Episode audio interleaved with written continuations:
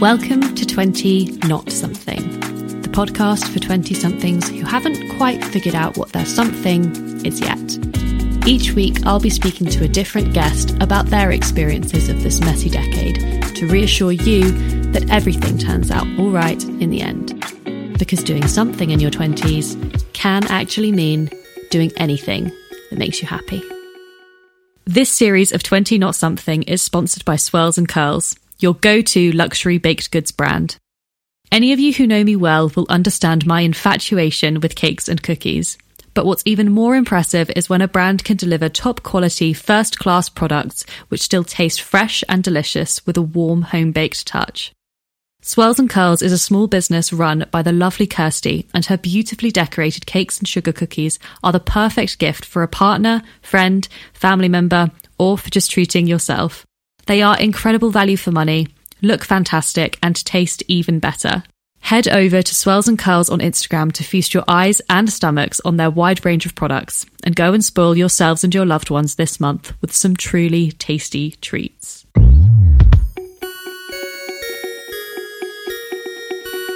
Today is an extra special episode because I am joined by the lovely Kirsty Worden, who is founder of our amazing sponsor, Swirls and Curls.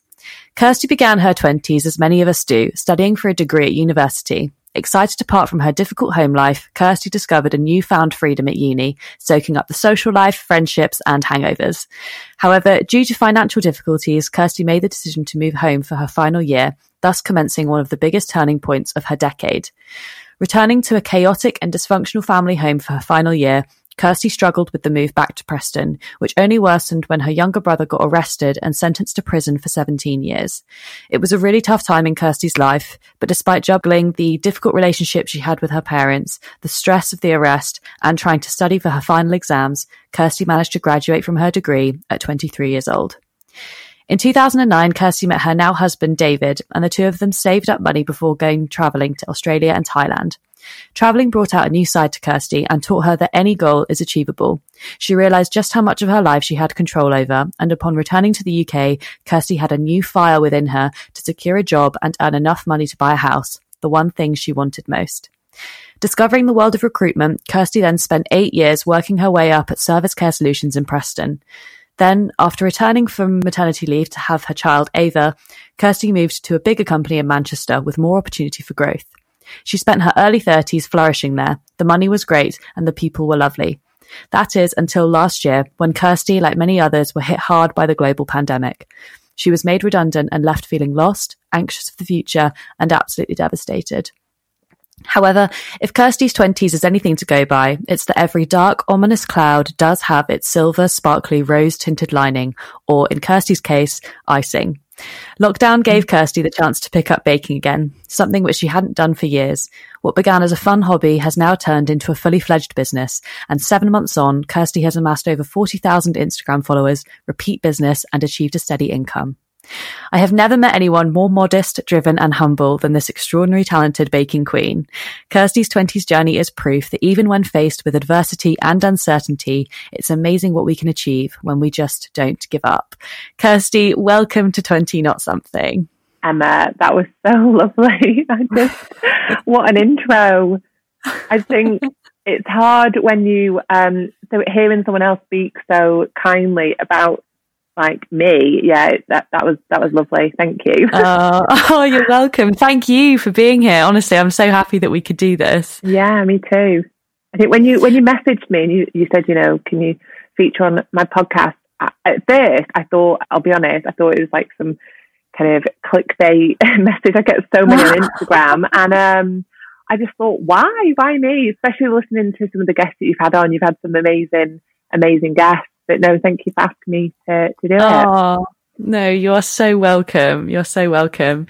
Um, I'll kick things off asking the same question I ask everyone. So, Kirsty, what did you want most from your 20s decade? So, I think in in the decade you don't really know what you want. I think it's only like with many things in life when you have the chance to kind of reflect. Um, I would say I was searching for security. Um, I think that was really, really important in my twenties, um, and not not financially. Um, I think just with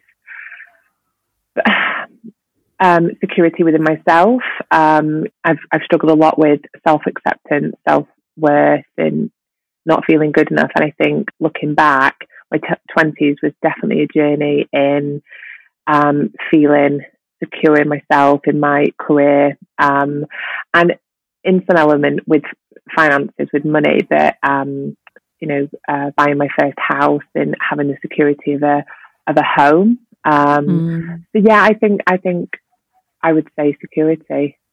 Mm, yeah, that's such a good one. We've never had that before, but yeah. it's so true. And it, it, covers so many, as you said, avenues as well. Um, yeah, really interesting. Your, your note to me was so honest and raw. And, you know, you'd been through an awful lot as a child and a teenager previous to, to your twenties. Mm. And I just wanted to ask you how you think those early experiences have shaped your perspective of adulthood. Yeah. Um, I think it's so it's so hard and so complex. Um, your childhood is will undoubtedly shape you forever, um, and mm.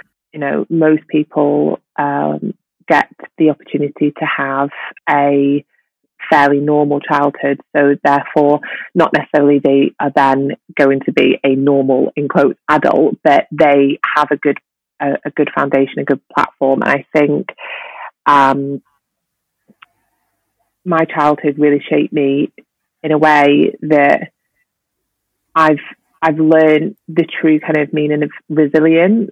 Um, mm. I, when I was a child, I developed a lot of my own coping mechanisms to get through kind of what I was experiencing, and, and that coping mechanism has really kind of followed me through my adulthood. And mm. what that was was um, I would tell myself that it's not as bad as others. So no matter what would happen to me or what would happen to those around me, I would always tell myself other people have it worse. And even when I lost my job in June, um, I was devastated, but um, I had a couple of days that were, were really hard and were really tricky. But then mm. I pulled myself through and, and would, and said to myself, there are families out there where both parents or both people from the same household have, have lost um, their job. Mm. So, yeah, I would say that. I'd say resilience and just kind of, um, you know, always trying to to look at the the, the positive yeah, side of life. Sure. yeah, yeah, which is such a valuable lesson to learn.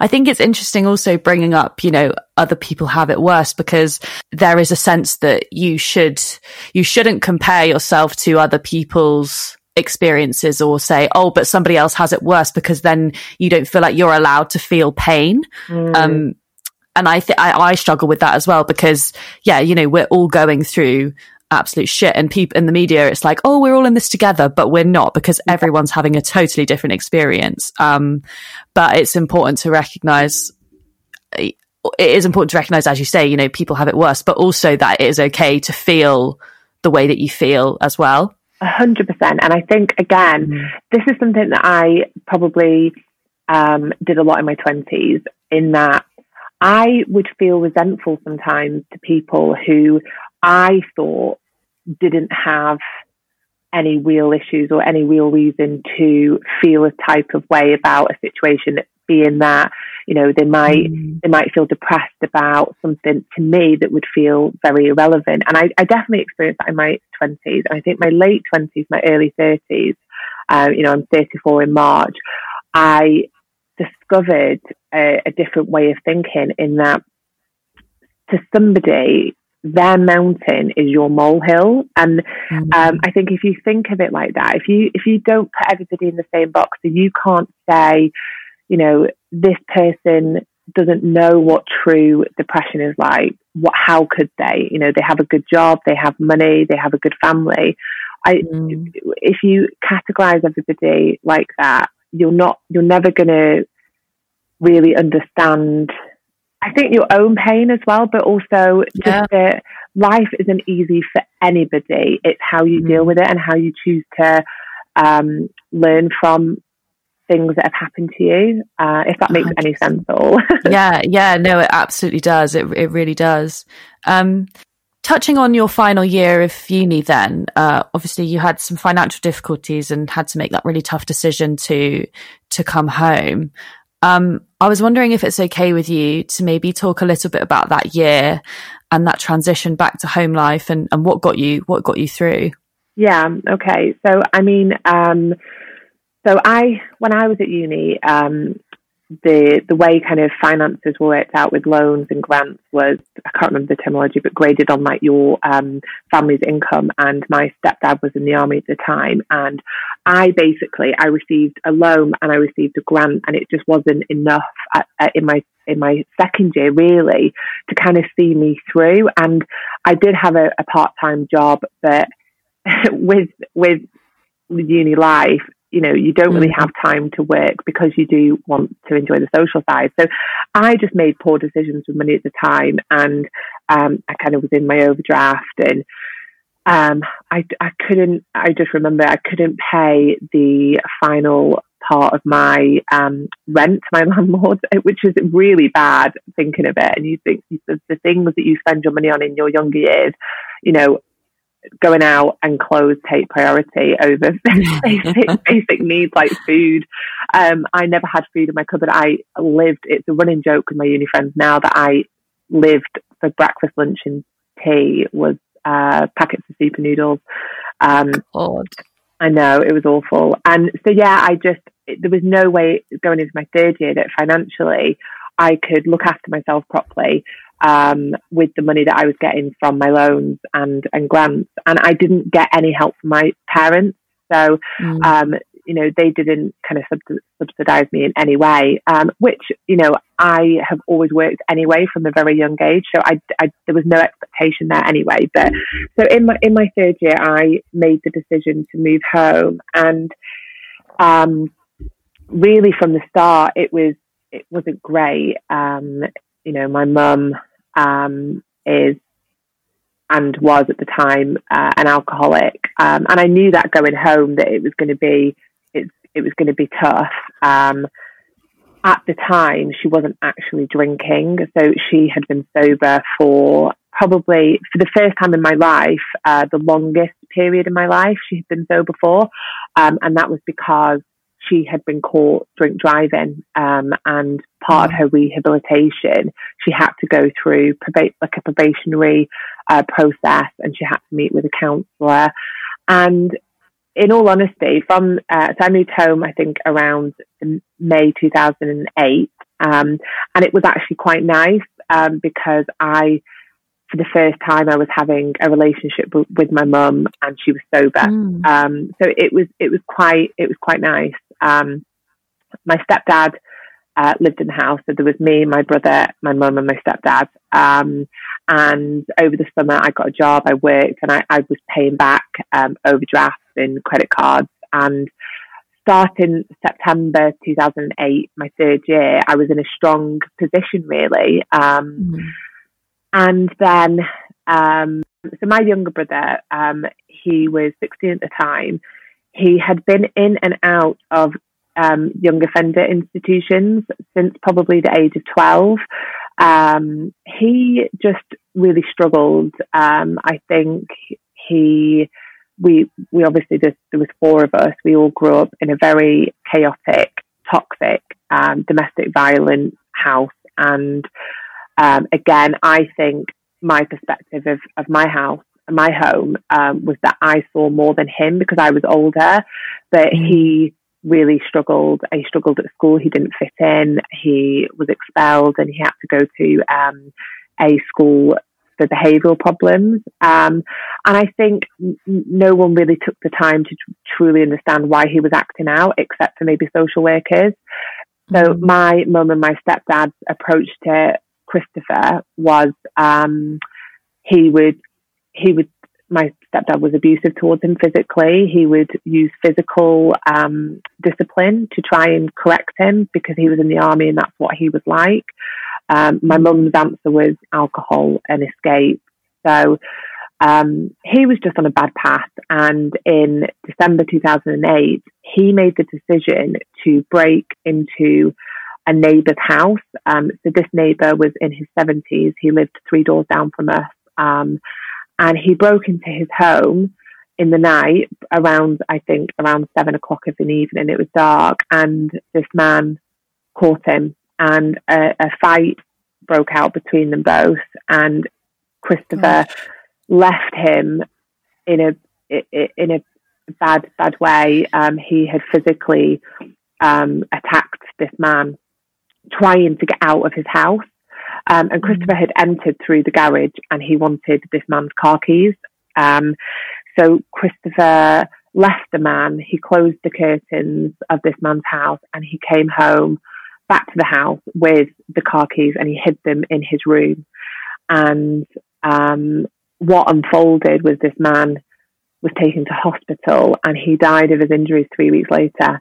Um, and it took, I think, maybe a day for the police to come round and arrest Christopher. Um, Christopher denied it for six months leading up to his court case. Um, and it was really, it was really, really, really hard. I think it was one of the hardest things I've been through. Um, mm-hmm. I remember kind of looking back and thinking it was the closest that, that I've ever felt to my heart being broken because he was my little brother. Um, and for six months leading up to the court case, he denied it. And on the day of his trial, the first day of his trial, his solicitor came out into the courtroom and said, We've received um, a different set of instructions from our client in that he wants to plead guilty. So the court case changed from whether Christopher did or did not do the crime to whether he meant for this man to die, um, whether he went in with the t- intention to, to you know, mm. for this man to die. And ultimately, what happened was after the court case, um, Christopher was found guilty of murder. Um, and he was sentenced to 17 years in prison. So at the point of Christopher doing what he did, he was 16 and he was sentenced to 17 years and he is still in prison now. Um, so yeah, that happened right in the middle of, of, of my third year at university. And yeah. then what transpired was my mum obviously went into um, she she relapsed and she started drinking and it was down to me to my role within the family was always the even though I wasn't the oldest I, a lot was always put on my shoulders so I mm. kind of had to be there mentally to to support her mm. um so yeah it was it was really tough and so what I did was I I I just failed. I failed miserably in my third year because what I tried to do was keep up with the work, keep up with the exams, and I just could not do it. So I ended up resitting my final year the year after, um, which was the right thing to do. But at that time, there were so many times where I thought, I can't do this. Like I, I'm never going to be able to graduate. I'm just not in the in the right frame of mind. And to, mm. to resit my final year was really hard because I I kind of already felt like a failure for not do it, not being able to do it in my third year. So um, I was really proud, proud of myself when I graduated.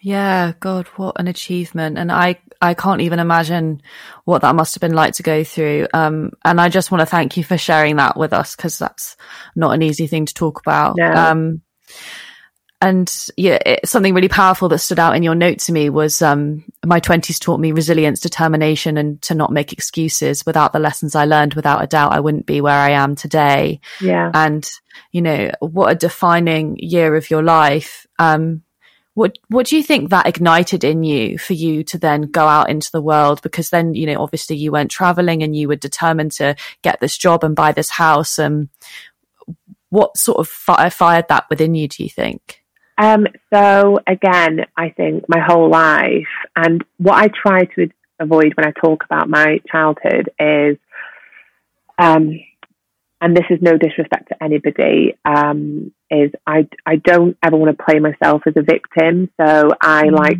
to present myself as somebody that bad things have happened to me, but I am not a victim of those those things. I mm. and again, without being cheesy or cliche, but I, I I'd rather be a survivor of life than a victim of life. But that's just my personal preference. So, growing up, I my stepdad. So my mum married my stepdad when I was three, and he was in the army. He was a he was a soldier on the front line in the infantry, and he um, he's very heartless. He's very cold, and I would be told by him and my mum as well at times that I um, I think I'm better than anybody. Like I think I'm better. Uh, I think I'm better than them. They would always mm. put me down. If with my schoolwork, my college work, and my uni, it, my driving force to better my education really came from myself. Um, They had no interest in my um, in my schoolwork, um, and um, all my all my hobbies, all my my ambitions, there was no real interest there.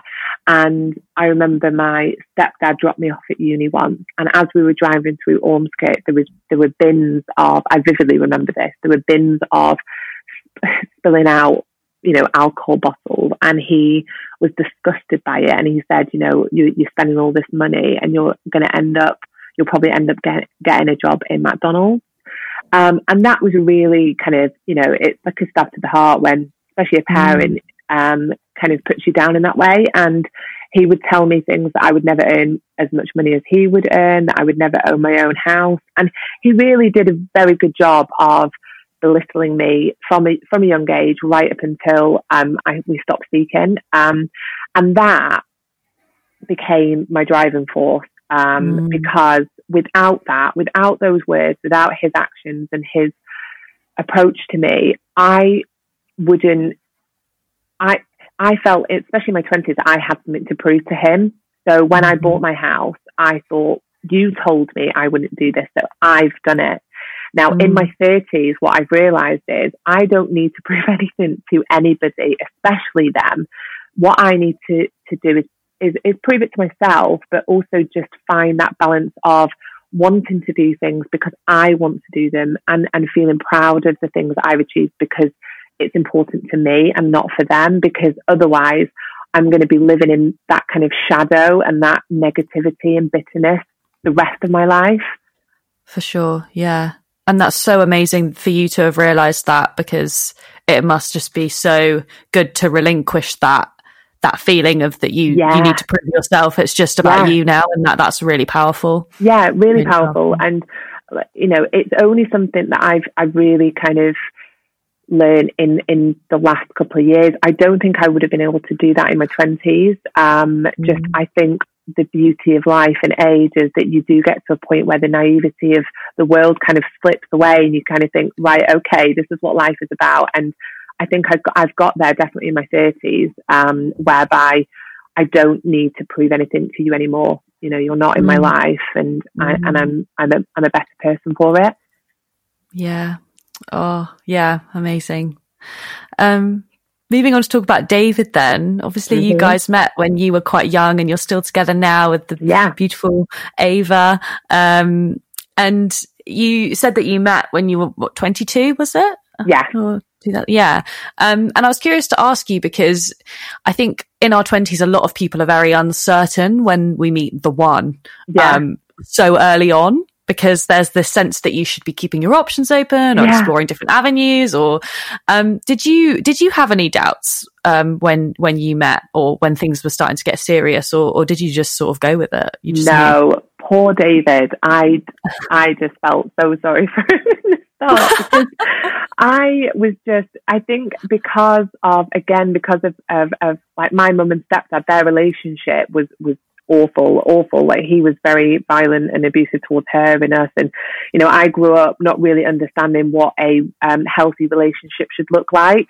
Um, mm. Even though I knew, I knew deep down, obviously, that, that what was going on wasn't right. So I was very protective of myself. And when I met David, um, so um, my best friend actually went, my best friends went to primary school with David and then secondary school. So there's a real kind of, um, they knew his, like his background. And I remember after meeting him, they were all saying how amazing he was and how his like family is so nice. And for six months we dated and I, he, I kept putting out these signs that I wanted to kind of make it official and this was before like obviously um, Facebook and Instagram. So it was just like mm. texting and it was back in 2009 and um, I kept putting out these singles, signals to him that I wanted something more serious, but at the same time, I was petrified. I just was very scared of, of kind of letting any sort of, um, without being a cliche, the barriers down to him. So I, mm after six months, I told him that I didn't want anything and he was devastated and but then I just kept finding my way back to him. And I remember in the December of 2009, he had said to himself that if nothing changes, he's going to have to kind of break away because he was getting to the point where he kept, uh, he would like whisper to me that he loved me, but not really kind of say it out loud. And I just wasn't there yet. I know, I know, I feel really bad because I just wasn't there yet. Um, and I didn't think I would be. And then in um, so yeah, in the December, it was getting close to Christmas, and I just, um, I think one of my friends had said to me like, you know, what are you so scared about? And I just was scared of being hurt. I think that was the main thing, mm. and I, um, I think it was on the twentieth of December. We remember this day. I, I, it was me that said to him like, I'm ready to kind of take the next step, and that I love you, and and then yeah, 10 years, oh no, 12 oh. years, 12 years later, we, yeah, we're married and we've got Ava. that makes me so happy. It's like a proper love story. yeah, it was. And I mean, he has, and to be fair, this is David all over. He has a lot of patience. and um, I think I, I always knew, like, we are, um, you know, we are just so opposite, but we have one thing with me and David is we have very similar morals and values. His his mm. family, how he was raised, his family are the complete opposite to mine in the sense that they are incredibly supportive, loving, nurturing. His mum is just like my idol in terms of what to be like as a as a mother. Um, mm. And I think that we still, we, strangely, we have the same values and, and morals, and we just have always wanted the same things. And you know, it um, he he is the reason why I am the way I am today in that mm. he's helped me heal a lot. Um, he's given me, he's given me confidence and he's really built my self esteem up. Um, he, yeah, he's amazing. oh, oh, that is so lovely. That's so lovely. Um, and obviously you guys went traveling together as well. Yeah. And I know in your notes to me, you said that traveling was the sort of time in your mid twenties where you really sort of took hold of your life and realized all of the things that you, you could achieve. Yeah. Um, why do you think that was? What, what, what sort of brought that on, do you think? I think again, just that, um, reminder, um, of being told that I can't do things. Um, mm. And, you know, again, growing up, we traveled a lot because my stepdad was in the army, but we never did any family holidays or anything like that. So I always wanted to go abroad. The first time I went, I, I, I think I have this in my notes. The first time I went abroad, embarrassingly, was to Magaluf when I was 21, I think I was. that was my first ever holiday. Um, but yeah, I just wanted, I knew there was more out there. And um, mm. For me, I think my mum, especially, would always um, have kind of uh, ambitions and goals, and she would never follow through with them. And one of them, obviously, was to stop drinking. Um, and I think, again, another thing that I, I kind of learned growing up was that um, n- not to kind of give up on that. So if you do want to do something, to follow something through. Um, and I'm really big on that. If I commit to something, I have to see it through to the end. And I think mm. it's because I've made like an internal promise to myself that you're going to do it. So I always have to finish something. And I get a little bit panicky sometimes about things. If someone promised me promises me something, I kind of hold them to it. And if they don't fulfill mm. it, it can sometimes really it matters to me. Uh, again, as I'm getting older, I'm starting to realize not to kind of judge everybody's expectations and uh, kind mm. of how everyone meets the expectations by by yourself. Um, but yeah, I think um, the traveling was just a dream, and I just was so so. I remember getting to Australia and just because I travelled out to Australia on my own to meet David, so it's the first time that I ever I'd ever wow. been on a plane, and I went over to Australia on my own. Um, and I remember getting there and just feeling like I was in a dream. That sounds really sad, but um, oh. I just oh. couldn't believe that I'd, I'd done it. And I saved it up myself. I, you know, it was it was just unreal. It was it was a real mm. kind of game changer with how I think my twenties played out. Me doing that, yeah. it was a, an amazing experience, and I was so so lucky and grateful that I got to do it with David as well. Yeah, because everyone says, um, "Oh, traveling with a partner makes or breaks you," but clearly, clearly made you guys. So. Oh yeah, we and and then it ignited just the traveling bug in us both, and we've just been mm. to the most amazing places. We took Ava when she was nine months old over to Australia and Singapore, oh. and you know, I hope I hope to give her that um, that traveling bug because I think traveling just again, without sounding cheesy, it just offers you something that that you can't get anywhere else. I think it just just really mm-hmm. kind of opens your eyes and broadens your kind of your your knowledge and your experiences beyond anything. Yeah, yeah for sure. And then I guess coming back to the UK, you got into recruitment and it was really lovely in your note because you said that you, um, you didn't really intend for a career. You just wanted money to buy a house. But actually, yeah. then that job you ended up getting unexpectedly turned into a career which you flourished in. So yeah. that must have been really rewarding. Yeah, it was. And, you know, again, I just, I was just very, um, you know, the, the pound signs I saw in recruitment when I first kind of, um, got into it because I wanted to buy my own house. Um, mm. and I studied criminology at university and I just couldn't see kind of a career in that really. So, um, yeah, recruitment just started as, as a, a, job to earn money and I, I just became really passionate about it. So I uh, specialise in legal recruitment, so helping hmm. solicitors, uh, firms recruit for, for staff basically. And it's not necessarily the sector that interests me, it's the people, just um, dealing with people. I think that's definitely where my strength is.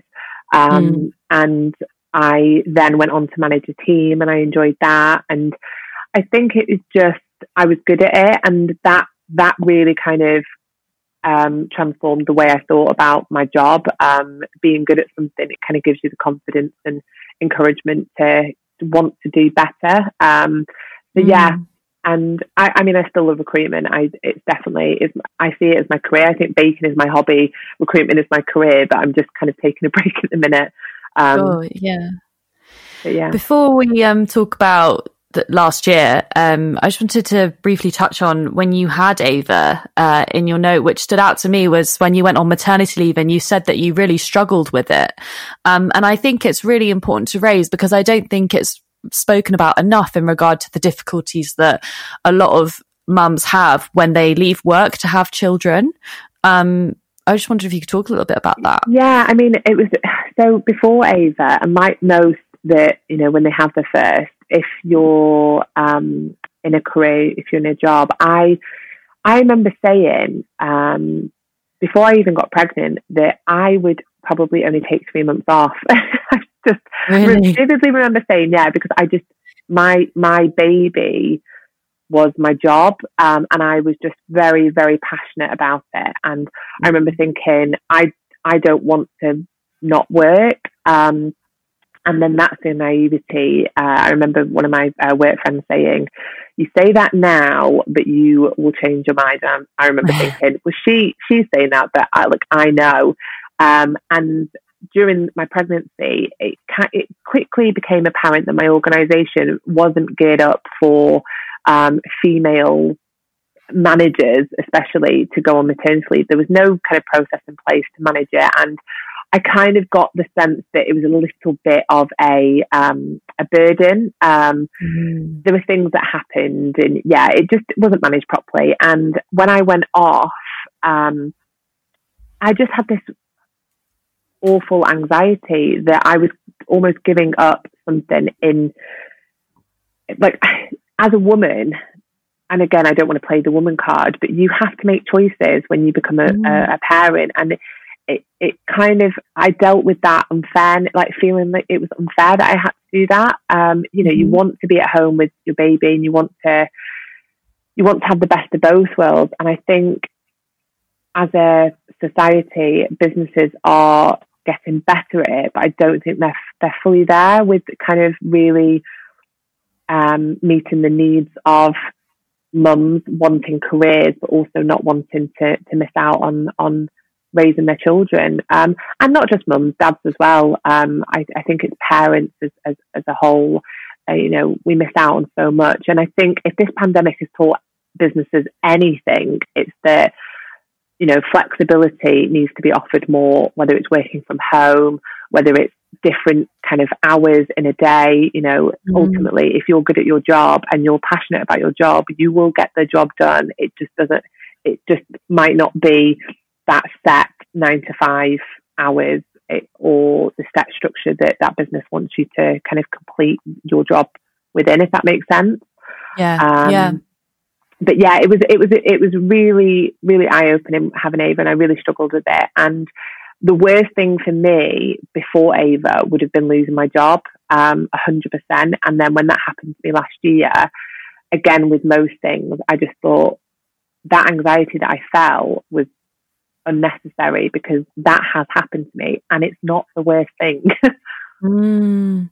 Yeah, it's so interesting you raise that because I, I, do that all the time. I think about the worst possible case scenario and things and think how anxious I, or crap I'm going to feel if something happens. And then actually, when you're faced with that adversity, you realize that you can get through it and you can. Oh, yeah overcome it um, which yeah is exactly what you did which leads us on to the launch of Swirls and Curls yeah. i cannot believe when you said to me that you literally had baked what twice before like you, yeah. you launched it that is insane because look at them they're like I can I can bake like that if I practiced for years.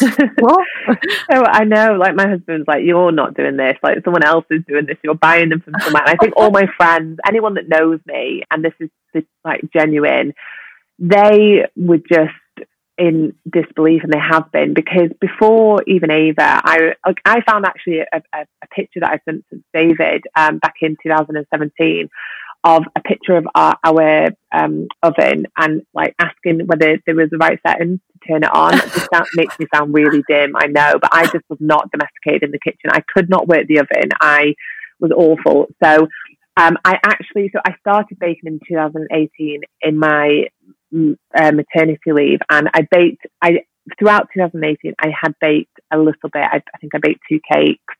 Um, for some friends and some cupcakes. And then I went back to work. And in 2019, um, 2020, I didn't really have the opportunity to bake uh, with going back to work and having Ava.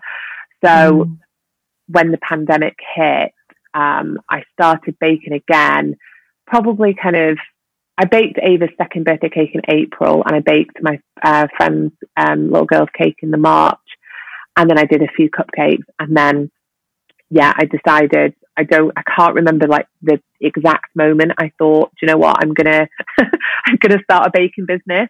I can't remember when it was, but the name yeah. came really easy. Um, it was the name, it was the Instagram page, and then it was registering the business um, in July. Mm. Um, and then yeah, here I am in 2021 with a with a baking business. it's just mad how quickly it happened. And i mean i can't i can't imagine what being made redundant in general must feel like but in a pandemic like at that time there was so much uncertainty. Yeah. Um and the way that you just you know took full I don't know, reins of the opportunity, yeah. I guess, to, and just, and just went with it. It's, it's such a difficult thing to do because I think a lot of people, no judgment at all, because I've certainly done it, have almost used the pandemic as an excuse or been like, oh, I've just wasted a year of my life. But at some point you do have to adapt, which is yeah. exactly what you did. Yeah, definitely. And I think just going off your point there, when you uh, when you know people can be quite negative about the pandemic, and with good reason. Like I, I understand mm. that, and I think getting to the end of this year, there was a lot on Instagram and Facebook about people saying, you know, I hope 21, 2021 is a better year. And and for me, I, I had a conversation with my husband on New Year's Eve, and I, and I and I said, I lost my job in this pandemic. I lost a job that I love, and I started mm. a business not because I wanted to, but because I, I, I need to like my days, I need to feel productive and proactive. Mm-hmm. i have got, um, as you can probably see on my uh, page, I'm quite creative, um, and I needed something to kind of um, focus on. But I didn't want to sit on New Year's Eve and feel sorry for myself and think, you know, this pandemic's done this to me, and you know, it, mm. it's all been doom and gloom because I again I can appreciate others have re- lost a lot in this pandemic. You know, people have lost lives, and it's an awful, awful situation mm. for every single person in this world to be in. But you have to, you, you know, you, I, I didn't want to write off 2020. I got to mm. spend an amazing amount of time with Ava. I got to see her grow. She wasn't in nursery as much as what she would have been if I was working. I got to be at home and I, and I, and I got to, I got to learn that I I don't know if that sounds right, but yeah, I got to I got to learn that I had a hobby that I didn't even know existed. I was I was good at something that I didn't even know I was good at. So I think mm. everybody can take positives out of it, even if they had to look hard. like what yeah. was the positive out of it? Um, yeah. So yeah, and it and yeah. it and I think it's taught us as well to enjoy the little things in life. You don't need you don't need anything kind of fancy to to, to kind of be happy. Um, it's just enjoying the small things, like 100%, being at the pub yeah. with your friends. I know. I will never take that for granted no. ever again. Yeah. Oh, thank you so much, Kirsty. Okay, we're going to go on to play Millennial Minesweeper now. Okay. Um, you know the rules, so I won't bother explaining it to you. I'll just hit you with the first quote. So, mindsets are just beliefs. They're powerful beliefs, but they're just something in your mind, and you can change your mind. Oh, a hundred percent. I love that because mm. I, it's just, it's so funny because I speak about this a lot with my husband, um, and I think you there's the saying, you know, you can do anything you set your mind to. Um, and I think people misinterpret what that means um, mm. because they think they people would rather look at the obstructions in front of them than kind of how to overcome them, if that makes sense. Um, yeah. And I think, yeah, I think that's very powerful. I like that one. Um, yeah, I definitely agree with that. It's from a book I'm reading at the moment called Mindset by Carol Dweck. I would definitely recommend oh, it. Really okay, that's going on my list.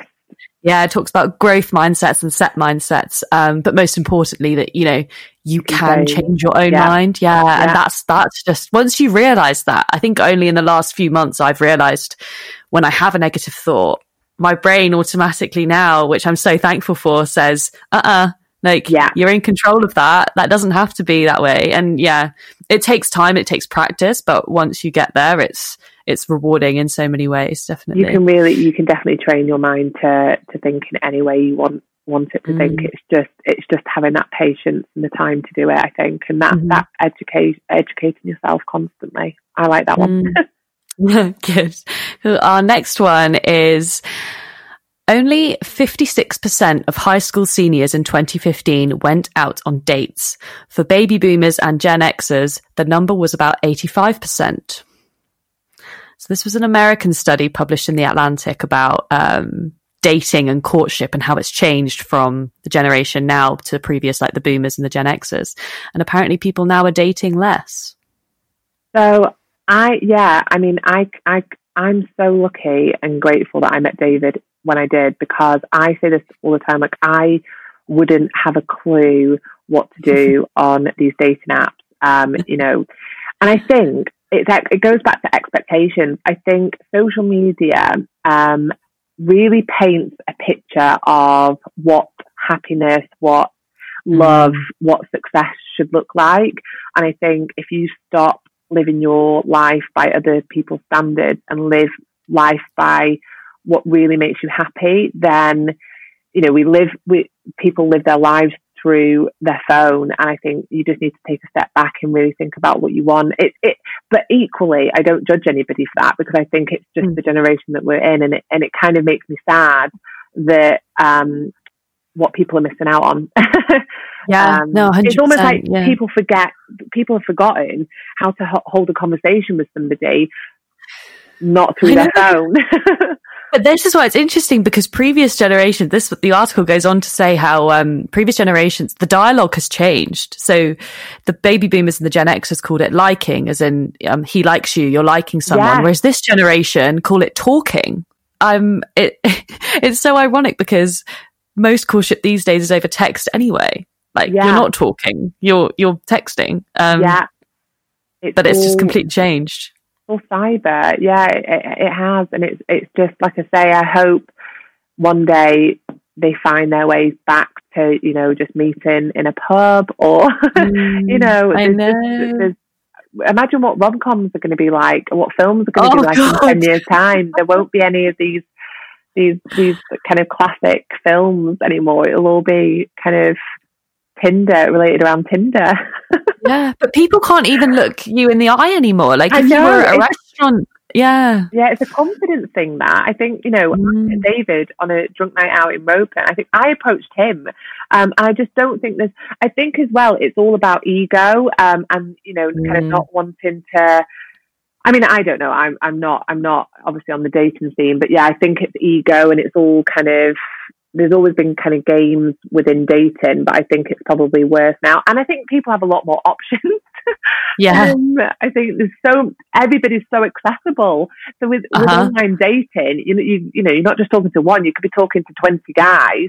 Whereas, you know, yeah, it, it's I weird. know.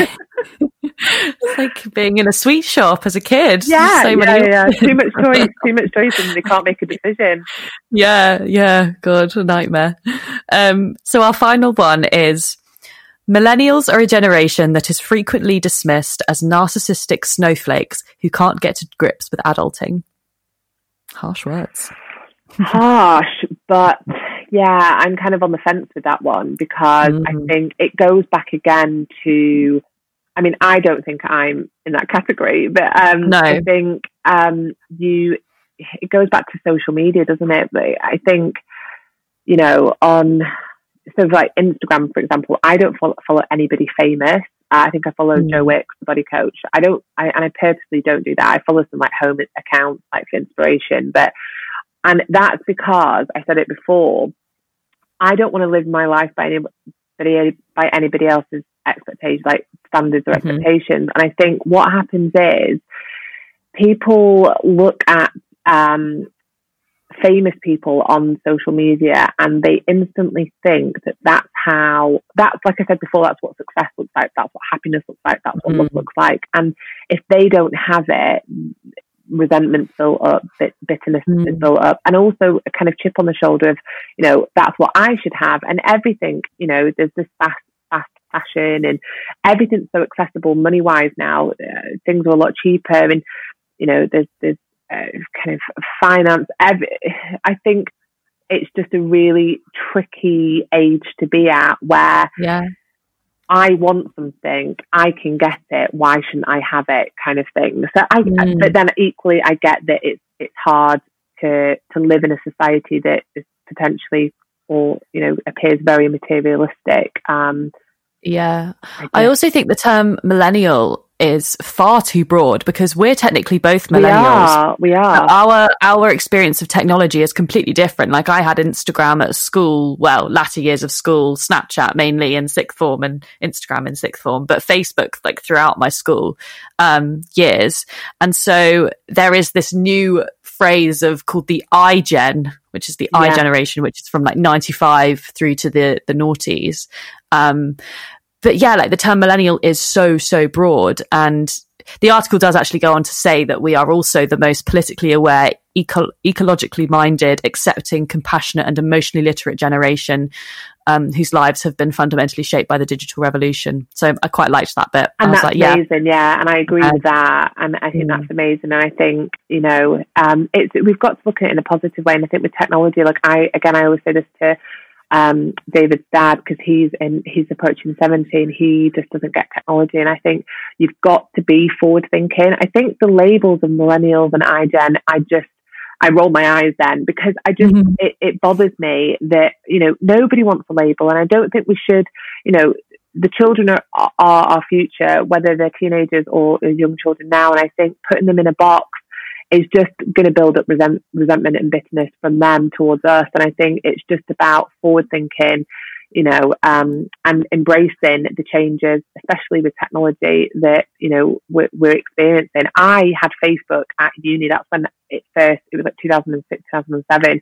So I went through kind of uh, MSN. I was on MSN Yeah. Messenger. And so, you know, I've, it's always been in my life. Um, but yeah, it's just, I, it's it's a it's a interesting kind of it's going to be an interesting kind of next 10, 20 years I think with with technology Mm. and um, seeing how it all kind of develops.